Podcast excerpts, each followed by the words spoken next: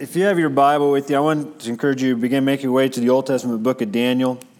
As you can see behind me on the screen, we are going through a series called Likes. And if you have not been here in a while, it's a series that's really put together by uh, people here at Harvest Hill. Uh, we, we took a poll about some top passages, top verses, top stories, or just stories you're interested in. And we, we took the top nine, because I, I, took John 3.16 out of the equation. Um, we're going to focus on that next week. But we took the top nine of everyone that we got, and we put together this series to look at some passages we may be familiar with, some of them we may not. Just thought that is an interesting passage. I'd like to know more about it. Um, but I'm, I'm pretty certain that if you spend any time in church growing up, you're, you're fairly familiar with the passage we're going to be looking at this morning. It takes place in Daniel chapter 3. Uh, Daniel is in the book in the Old Testament, it comes after the book of Ezekiel. And it's the story about Shadrach, Meshach, and Abednego. And as we get into this story, I want to set us up with a little bit of context beginning in Daniel chapter 1. It says that in chapter 1 and verse 1 In the third year of the reign of King Jehoiakim of Judah, King Nebuchadnezzar of Babylon came to Jerusalem and laid siege to it. And the Lord handed King Jehoiakim over, of Judah over to him, along with some of the vessels from the house of God. And Nebuchadnezzar carried them to the land of Babylon to the house of his God, and put the vessels in the treasury of his God. As you come into Daniel, one thing you have to keep in mind is this is a very dark period for God's people. Um, as we've been setting this up last week, we were in the book of Isaiah, and, and, the message of, in Isaiah that we looked at last week was that judgment was coming because of the people of God were practicing idolatry. They were worshiping other things other than God, and they were serving false gods, and so God was handing them over to judgment, to discipline, because He loved them. He saw them go, going in the wrong direction and was trying to steer them back into the right direction. When we come into Daniel chapter 1, what we're finding is this judgment is coming to fruition as Babylon is coming out of the northeast into Jerusalem. Now, the situation is uh, Babylon had issues with Egypt. And if you're familiar with the Northeast at all, Egypt is on the other side of Israel, so they had to go through Israel to get to Egypt. So Israel, Jerusalem, and the people, the Jewish people were really caught in the middle of this war of nations. And that's exactly where they were spiritually. See, they were neither hot nor cold with God. They were kind of in the middle. And so God put them in the middle of a major war going on between two powerful nations. Well, as Babylon comes through, this passage here in chapter 1 of King Nebuchadnezzar uh, besieging or sieging Jerusalem is not the, the, the first or not the last time that Nebuchadnezzar would siege it. It is not the time in which he destroyed Jerusalem, but in fact, Nebuchadnezzar had three attacks upon Jerusalem. The final one would bring Jerusalem to its knees. This point in time, he takes vessels from the house of God. These would be uh, artifacts and, and tools that the people of God would use to worship the Lord, and he takes them back, if you notice, back to his God, which would be the main God of Babylon, being the name of Bel. And he brings them back before his God and places them in his God's sanctuary. And as the people of God watch this, they must have realized that they are doomed. The reality is, none of this would have happened in Daniel if the people of God simply had listened to the word of God. Um, I've gone back to this several times last several weeks. God established a covenant relationship with his people in Exodus. And if people of God would have lived in that covenant relationship, that, that relationship built upon promises and faithfulness, then none of this ever would have happened. God would not have had to bring discipline through destruction, through judgment, through these foreign nations, but because the people of God had become hard hearted and felt that they were, weren't doing anything wrong, that they were living life the way they should be living it, God brought this judgment. Now, as he takes the vessels back, I don't want us really to focus on that as much as the statement. It was stating that God had removed his blessing of protection upon his people. And if you're familiar with the book of Daniel, we also find that Nebuchadnezzar has a training program. And so he takes some of the younger ones from Israel, some of the Jewish boys, teenagers most likely, and takes them back to Babylon in order to teach them in what would be the ways of the Chaldeans. He would be teaching them their the military tactics. He would teach them their architecture, their, their uh, war skills. He would be teaching them philosophies and astronomy and, and how to worship their gods. This was a, a school but in the process, what it was meant to do for three years, was to retrain these Jerusalem boys to begin worshiping the gods of Babylon and to forget about their obligations to the God of Israel, the one true God. If you're familiar with the story, Daniel and his three buddies, Shadrach, Meshach, and Abednego, make a decision. They're not going to eat from the king's table, but they're going to eat food that they know God uh, has blessed and God has given them permission to eat. Um, so they are basically refusing this. They're basically refusing to have a, a chef, a professional chef for themselves because kings ate well and kings drank well, and they had really good food. And so they were basically saying, No, we're not going to do this, but we're going to live in this foreign nation and we're going to serve our God the way we know He wants us to serve Him. And this is a temptation placed before them, just like Satan places temptations before us. See, if, if it doesn't appeal to you, then it's not a temptation. This temptation is that King Nebuchadnezzar brought him to his house. He gave him all of his food to eat at, he gave him all of his wine to drink, and they simply had to learn some new skills. In the process of learning new skills, they would be uh, becoming more developed into the, the Babylonian Empire. They would rise higher in the ranks if they would simply submit. And it's not that big of a deal, right? It's just food, it's just something to drink. It's just learning some new skills and some new things. It's not that big of a deal. And we can do the same thing when it comes to temptations. It's not that big of a deal. They could have looked around and seen all the other people within this program and said, well, everyone else is doing it. We might as well too. But they had a commitment and a conviction concerning the Word of God. Well, time passes from Daniel chapter 1 to chapter 3. Matter of fact, the time period is probably anywhere between 18 and 19 years. Since that time, Nebuchadnezzar has slept.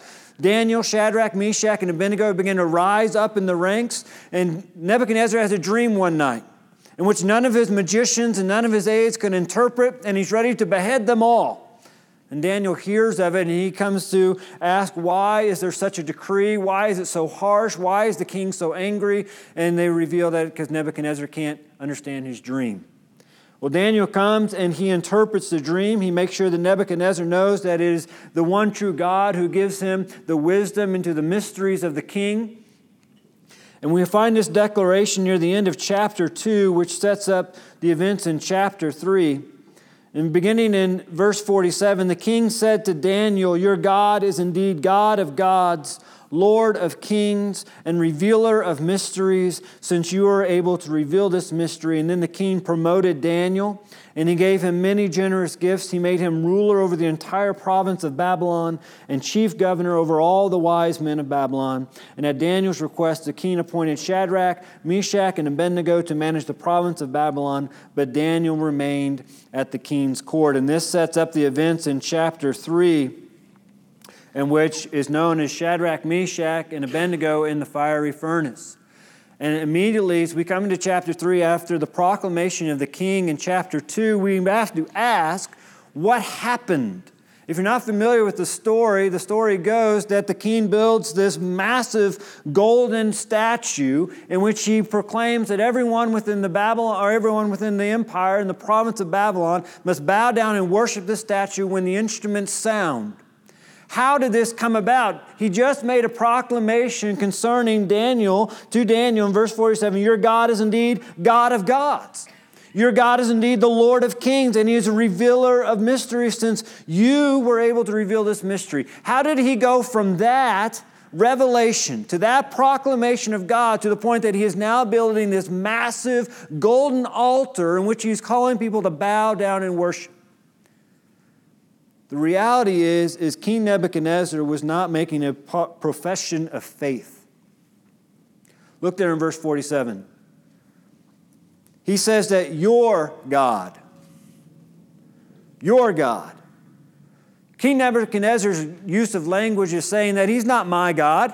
He's your God. I understand that He is a God. I realize that. I recognize that there is a mighty power in the God you serve, but He is still your God and He is not my God. And so many people today recognize God as being God. They recognize this idea of eternal life and, and heaven, but they don't actually have a belief in it. King Nebuchadnezzar did not have a belief in God, he did not have a profession for God. The difference between recognizing and believing is I can recognize, yeah, there's some sort of higher power out there. There's, uh, there should be something after this life. There's a purpose and a meaning to this life, and I can recognize that. But by my belief in God and my belief in eternal life, my belief in Jesus Christ, it changes the way I live. See, when I believe in the one true God, when I believe in Jesus Christ, when I believe in his sacrifice, it is a change in the way I live. My allegiance has changed from this world to the eternal. My, my issue of control and this false idea that I'm actually have power to do whatever I want, it changes and it hands it over to God. King Nebuchadnezzar was not going to come to that point. He was the most powerful man in the world at this point in time. Why was he going to relinquish control over to a nation who served a God whom he had conquered? They were his slaves now. They were destitute. They had to do his bidding. And what happens by the time we come into chapter 3 is we have fast forward 16 to 18 years, or 18 to 19 years from chapter 1, and King Nebuchadnezzar has finally laid Jerusalem to waste. It is flattened. There are only remnants left within the, the city of Jerusalem and within Israel. And I believe at this point in time in Daniel chapter 3, even though he recognized God as a powerful God, King Nebuchadnezzar began to boil up pride. Look what I have done. I have conquered the known world. I have brought the Israelites to their knees. I have put Egypt in its place, and I am the one God of this world. And so, in honor of his power, in honor of who he thought he was, he declares in verse 1 of chapter 3 of making a gold image 90 feet high and 9 feet wide. That's about 9 feet wide. That's about half the height of the Washington Monument in Washington, D.C. This is a massive statue of gold. Why gold? So when the sun hits it, you know what happens? Boom, it radiates light. And he puts it in a place called the Plain of Dura, which is believed to be a, a circled valley in which people could gather all around it, and you would be able to see this statue for miles away, especially when the sunlight hit it. And then King Nebuchadnezzar reveals the real purpose of this statue. Verse 4 A herald loudly proclaimed, People of every nation and language, you are commanded. When you hear the sound of the horn, the flute, the zither, the lyre, the harp, the drum, and every kind of music, you are to fall face down and worship. You are to worship the gold statue that King Nebuchadnezzar has set up, but whoever does not fall down and worship will immediately be thrown into a furnace of blazing fire. Verse 7 says, Therefore, when all the people heard the sound of the horn, the flute, the zither, the lyre, the harp, and every kind of music, people of every nation and language fell down and worshiped the gold statue that King Nebuchadnezzar had set up. Man, what a situation. We need to keep in mind at this point in time, this attack was only against the people of God. All the other nations that Babylon had captured and brought into their, their reign had already worshiped false gods, so this wasn't a big deal. You're just adding another God to the list. But to the people of God, this was breaking the law and commandments of God. You shall worship no other gods besides me. You should not build for yourself a false idol. You should not bow down and worship a false idol carved by men. And Shadrach, Meshach, and Abednego are standing here, and the noise of the instruments begins to resound. Every single individual begins to bow down. But they don't. See, the reality is, Satan was working in this. Satan was going after the people of God and after the people's convictions toward their obedience to God and their serving God and worshiping Him alone. Just as Satan is after you and me today in our conviction, our worship, and our obedience to God. Satan doesn't care about Islam. He doesn't care about ISIS. He doesn't care about Jehovah Witness or Mormons. They lead people away from the truth. Satan doesn't care about preachers who preach a false gospel. They lead people away from truth. He will bless them. He will, he will let them have whatever way they want. He will give them the world as long as they can pull people away from the eternal truth of God. But Satan will come after you. He will come after me. He will try to pull us from our allegiance, our obedience, our service, our worship of God, and it'll be in a similar situation. Just put yourself there. You're looking all around. What is the, what is the most logical thing to do to not draw attention to yourself? You bow down and worship. And, and if we were there, we could rationalize it. Well, everyone's doing it. You know, it's not really that big of a deal because, you know, I, I won't actually worship. I'll just go through the motions. See, Shadrach, Meshach, and Abednego were making a life and death decision by taking a stand for what they believed in. Life and death. And so the scripture reveals there in chapter 3. Jump with me to verse 12.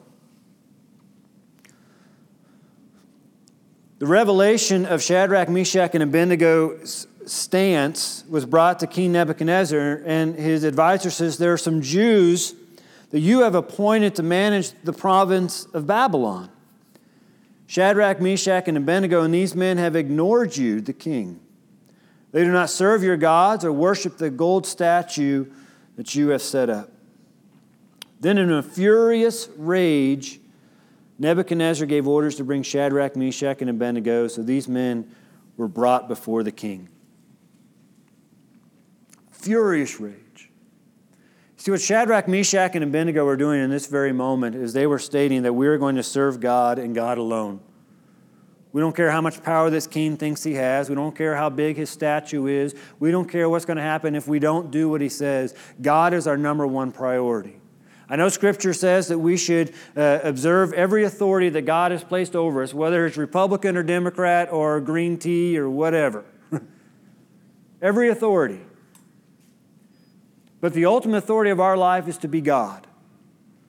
And when the authorities of this world counter the authority of God, then we have to take a stand.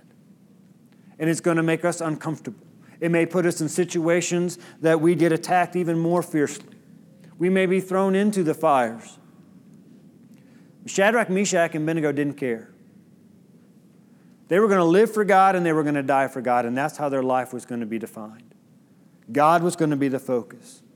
Even though the king had fed them, he had clothed them, he had protected them, he had gave them everything the world could possibly give them, God was still their God, and he alone was worthy of their worship.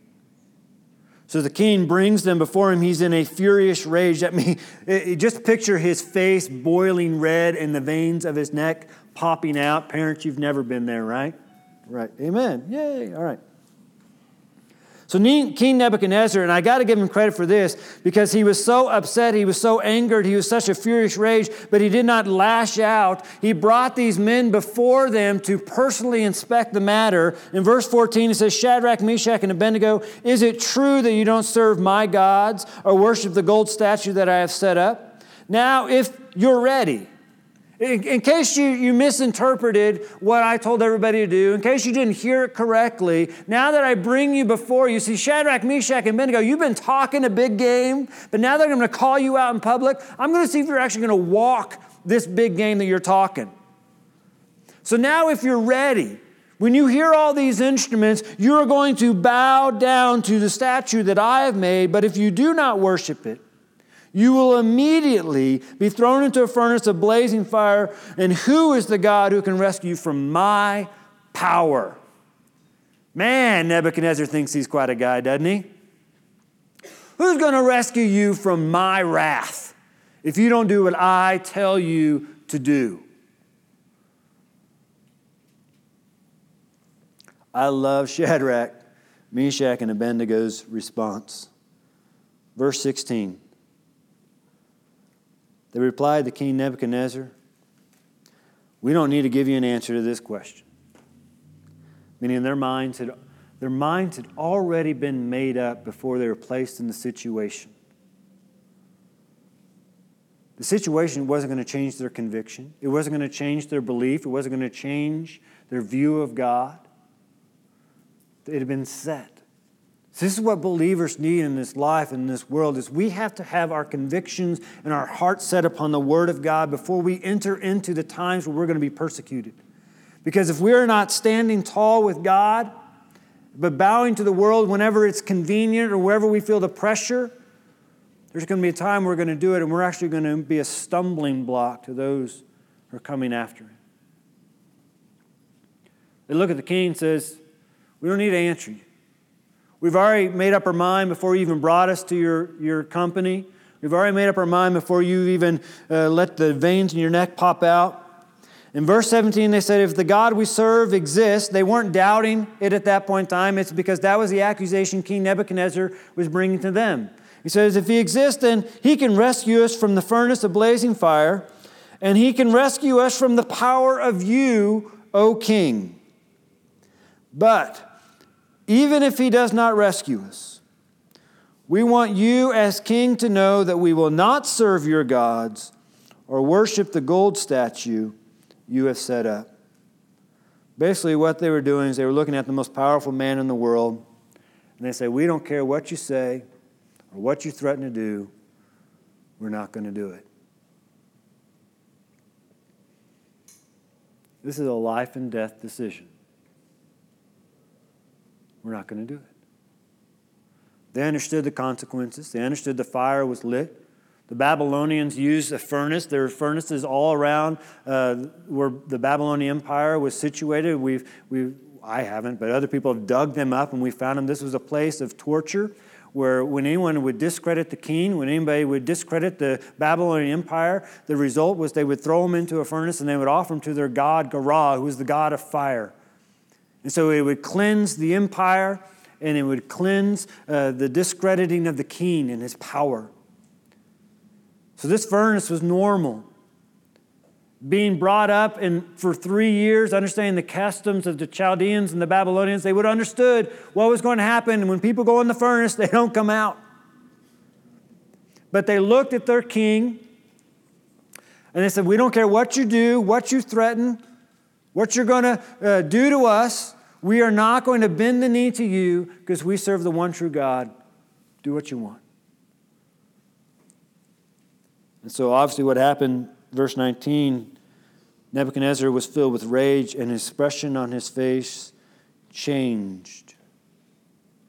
For once he looked on these three men as, wow, man, Daniel and these three guys, they're just rising up. They've really become a part of this world. They're, they're, they're just the, the next ones up. His view of them changed completely. They're traitors. They don't appreciate anything I've done for them. And so he orders the, the furnace, you can read on, to be lit seven times hotter than normal. The story says in the Bible, right there in chapter, you can read on, that the men who were throwing Shadrach, Meshach, and Abednego into the furnace, that when they got in to throw them in, they were consumed by the heat. I mean, they died when they were throwing these men in there. That's how hot it was. Now, I've been at some pretty hot bonfires. The first weekend here, I mean, there was some sort of liquid substance uh, put on uh, the Campbell's bonfire, and I don't know if that was like off the black market or what, but you, I was, I remember when the thing lit up. I was standing on the deck, and and there were, you know, because men just gravitate where fire might be. Oh, fire, fire. And so there were guys lighting it, and all of a sudden, like, I see this. I mean, it's like you had like 100 Christmas trees all wrapped together and just lit up at once. And I could feel the heat from the back deck. But there were men and children playing less than 50 feet away from this thing that were not consumed by that heat. The Bible says King Nebuchadnezzar was so mad at these three guys that he had the thing lit seven times hotter than normal that the individuals who were throwing Shadrach, Meshach, and Abednego in were consumed. They died because of the heat. It was so hot. Verse 24 Nebuchadnezzar jumped up in alarm he said, Didn't we throw three men in? We had, it was three, right? Just three, right? Yeah, of course, Your Majesty. Verse 25, he exclaimed, Look, I see four, and they're not tied, and they're walking around the fire unharmed, and the fourth looks like Son of the Gods. That phrase is Nebuchadnezzar is trying to give an understanding to what he is seeing with his very eyes. Son of the gods wasn't a proclamation that he was believing in Jesus. Some people believe that is Jesus manifesting himself in the Old Testament. Some believe it's the Lord in the midst of the fire with Shadrach, Meshach, and Abednego. Some believe it's maybe an angel of the army of the Lord right in there. We don't know for sure. But what we know is that God did not stop his children from going into the fire. But when they were in the fire, God was there with them. He did not abandon them but he went in the fire with them. Nebuchadnezzar calls out for Shadrach, Meshach, and Abednego to come out, and he investigates, and again he makes another proclamation about their God and how powerful their God is, and then he issues the decree, and nothing be said against their God. Man, would we do the same? If our faith was tested, I highly doubt in this next week or in this next year that we will ever be faced with a life and death decision based upon our faith in Jesus Christ in America. I, just don't see it happening within the year. There is going to come a time, though, where it will. Where we will either bow the knee to some false God or we will stand and suffer the consequences. But see, every single day, every single uh, moment of our life, every single decision we make, we're making a very similar decision as Shadrach, Meshach, and Abednego had to make. What are we going to worship? What are we going to serve? What is going to be the most important thing in our life? And every decision we make is based upon that conviction. Is it going to be God? Is it going to be for His glory? Is it going to be representing Him? Or is it going to be, well, everyone else is doing it this way? Well, it's really not that big of a deal. You know, no one will ever find out. You know, there are people doing a lot worse things than what I'm doing. See, as God's people, we have to make a stand that God is the one true God and His ways are right even if we don't understand them completely, even if they're tough in situations we find ourselves in, that we're going to live according to the word and will of God, no matter who's in power, no matter who's threatening us, no matter what's going on, even if it means we're going to lose our job. I'm going to do it God's way. As you see here, God didn't stop them from going in the fire, but He blessed them in the midst of the fire. And sometimes that's where faith not sometimes. That is where faith comes in. I found in my own life that the times where I have to make a decision and I'm going back and forth, I can allow fear to be a driving point of that decision. Fear of the unknown, fear of maybe giving up some power, control, fear of what other people may think, fear of hurting people's feelings, fear of, uh, of maybe putting someone off. And I've come to reality as I was thinking about this week, the decision they had to make and decisions that we have to make every single day comes down to one choice. The choice is this we are either going to live for God or we're going to live in regrets. We're either going to live for God or we're going to live in regrets. If you sat and thought about it as I have sat and thought about this week, the biggest regrets I have in my life are those moments where I lived outside of the will of God. So every choice that comes along, whether it's big or small, how to discipline my kid, how to, how to budget money, is am I going to live for God or am I going to live for regrets? Am I going to live knowing I did what I was commanded and supposed to do, or am I going to live in a moment where I'm going to wonder, what if? What if I would have done that? What if I wouldn't have done that? No doubt we are all in this room and we all have things in our life that have moments of regrets. And I believe we move into those, those moments we don't make a decision for God because of fear. The Bible tells us in 2 Timothy chapter 1 For God has not given us a spirit of fear, but one of power and of love and of sound judgment or sound mind. I bet Shadrach, Meshach, and Abednego were scared. Hey, basic conclusion we don't care. Throw us in, we don't care. God can save us if He wants, but if He doesn't, oh well. There was no fear. Why? Nebuchadnezzar recognized God. Shadrach, Meshach, and Abednego knew God. They knew God. They knew as a God who fought their battles. They knew as a God that could not be dethroned, be not, be, not be disgraced. And they knew He was the one true God. And because they knew God, they were also known by God. King Nebuchadnezzar had some ideas about God. He knew of God, but he didn't know him personally. We stand here together as the children of God. We've been given the Spirit of God, and by the promise of God, it's not a spirit of fear, but of power and love and a sound mind or self control. And I've asked my wife to come and sing a song to capture this truth.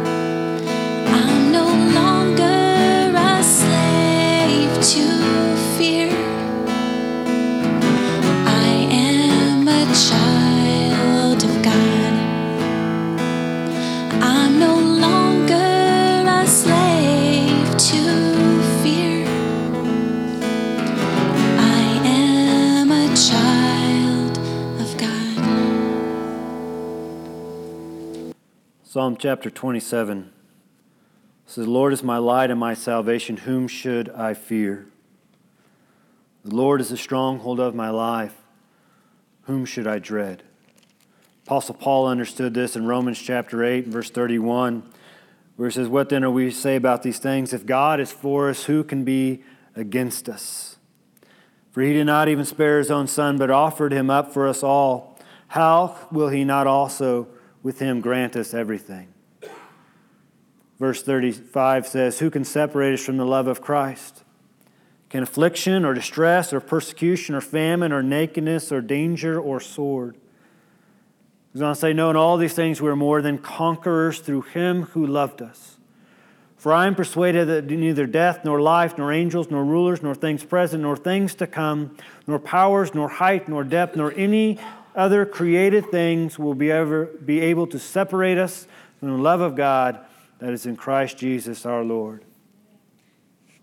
I don't know what you're facing in life. I don't know what decisions are coming today and the rest of this week, but I know there are going to be decisions where you're going to have to decide am I going to live for God or am I going to live in regrets? And do not let those decisions be based upon fear because we are conquerors because of Jesus Christ.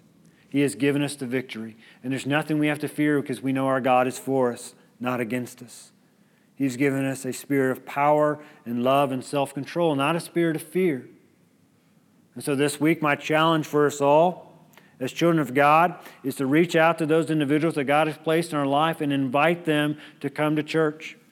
Invite them to hear about how much God loves them. We have a week until Easter where we celebrate our Lord and Savior rose from the grave. And those are conversations I know many of you have wanted to have, and there's been that spirit of fear. What am I going to say?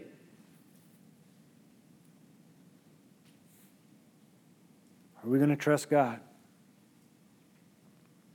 Some of y'all have decisions in work. Some of y'all have decisions with your kids. Some of y'all have decisions with your relationships. Some of y'all have decisions with your finances, your hobbies. What are you going to trust? Who are you going to trust? The Bible says that God loves us, and our God is passionate for us. And He calls us to live passionately for Him. Shadrach and Meshach and Abednego had to come to a decision on what they were going to worship. And so, as we come to this point, it's now the same decision we have to make. What are you going to worship? So, you and I were created to worship. It's in our DNA. We're going to worship something. Worship is basically just lifting something up and giving it value in our life. And we're going to worship something. In this point in time, the reality is there's a God who's worthy of our worship because he loves us. And he's inviting us all into a relationship with him if we've yet to accept his love for us. The Bible says we all sin, we all fall short. But because God loves us, He sent His only Son to die for our sins and rise again that we can be forgiven. And if we believe that that's true, we don't just recognize, we believe it We place our faith and our trust in it, the Bible says we can be saved. And we can be saved by no other means but through Jesus Christ. The Bible finally says, in order to accept this great gift of love, we have to confess Jesus Christ as our Lord and Savior. And so, as we come this time of invitation, this is what I'm inviting you to do, or what God is inviting you to do. I'm going to stand right here, and if you've yet to accept Jesus Christ, your Lord and Savior, the reality is you're heading to a fiery furnace, just as Shadrach, Meshach, and Abednego were placed in front of. But God has brought you to this place to rescue you from that and to come into his loving arms. I'm ask the worship team to come on up. Maybe you're here and you've got a battle going on in your life and you're just scared about one way or the other. But you know what you should do, you're just scared about that decision. Are you willing to come and lay that before the Father and say, Lord, I'm going to trust you. I'm going to be obedient to you and I'm going to worship you alone in this, in this decision.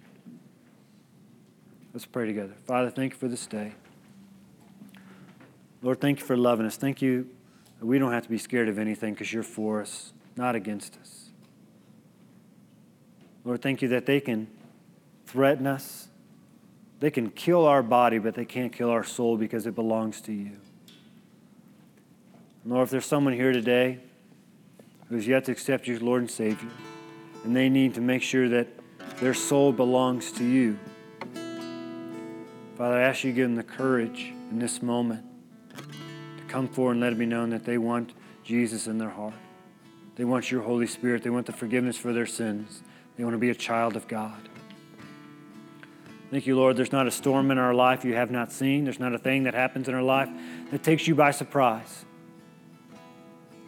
You are faithful. Lord, help us to be faithful to you. And praise all in your Son's name. Amen. Let's stand as we sing.